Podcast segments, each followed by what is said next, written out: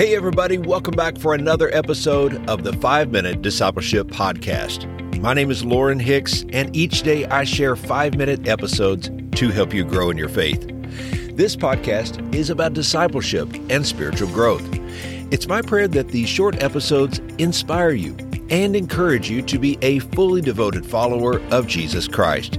So, if you're new to the podcast, let me invite you to subscribe on your favorite podcast app so that you can join us each day. Today on the podcast, we are talking about how our days are numbered by the Lord.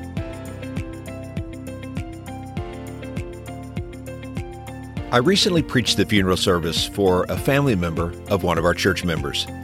Memorial services are special times to remember the life and legacy of our loved ones. We mourn and grieve our loss together.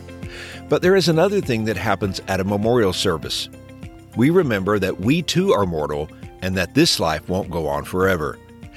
Psalm chapter 49, verse 7 says, No one can redeem the life of another or give to God a ransom for them. In other words, no one has enough money to buy himself or herself out of the grave. Job chapter 14, verse 5 says, A person's days are determined. You have decreed the number of his months and have set limits he cannot exceed.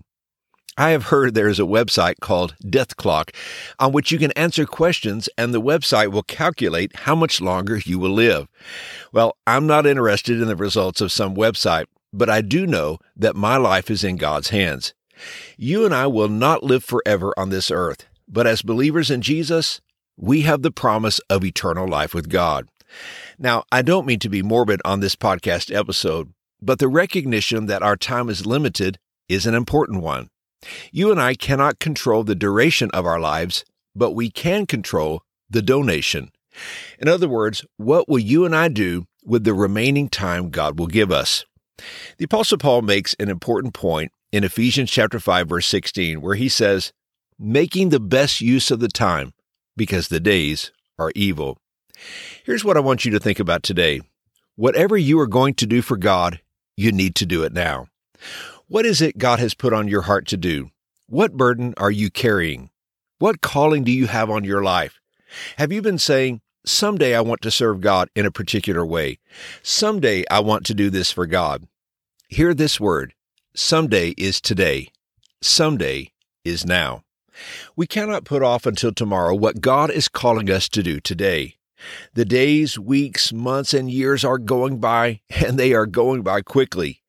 We cannot go back and change the past, but we can do something about today. Knowing that our time is limited, we should feel a sense of urgency about the work of the Lord. Solomon said in Proverbs chapter 27 verse 1, "Do not boast about tomorrow, for you do not know what a day may bring." Here's what he's saying. You cannot put off things until tomorrow because you don't know what tomorrow holds. So let's get to it. Let's get started. Not tomorrow, but today. What has God put on your heart to do? What passion to serve the Lord do you carry? Let's get started. What can you do today? What small step can you take right now? Has God put a new ministry on your heart? Maybe you should talk with your pastor today. Are you concerned about a friend who does not know Christ? Maybe today you should initiate a conversation about your faith, or at least invite them to attend church with you. Are you feeling God wants you to take ministry classes? Maybe today you should start to do your research or even fill out an application. Are you sitting on the sidelines and not involved in the ministry of your church? Perhaps today you should explore the opportunities to serve. Are you feeling led to go on a short term missions trip to serve God overseas? Maybe today you should research the possibilities. I don't know what God is speaking to your heart, but I do know the Holy Spirit is always calling us to go, to serve, and to step out into the plan of God. It's fear and busyness that cause us to delay and to wait. They lead us to put off until tomorrow the things God has put on our hearts to do today.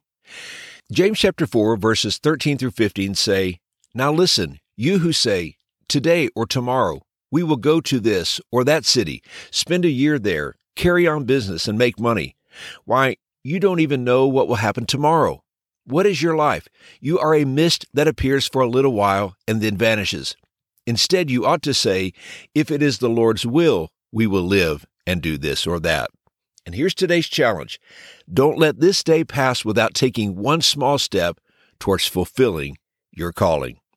Hey, thanks again for joining me for today's episode. If you're enjoying this podcast and you think it would bless others, let me invite you to help us spread the word by sharing today's episode on your social media channels.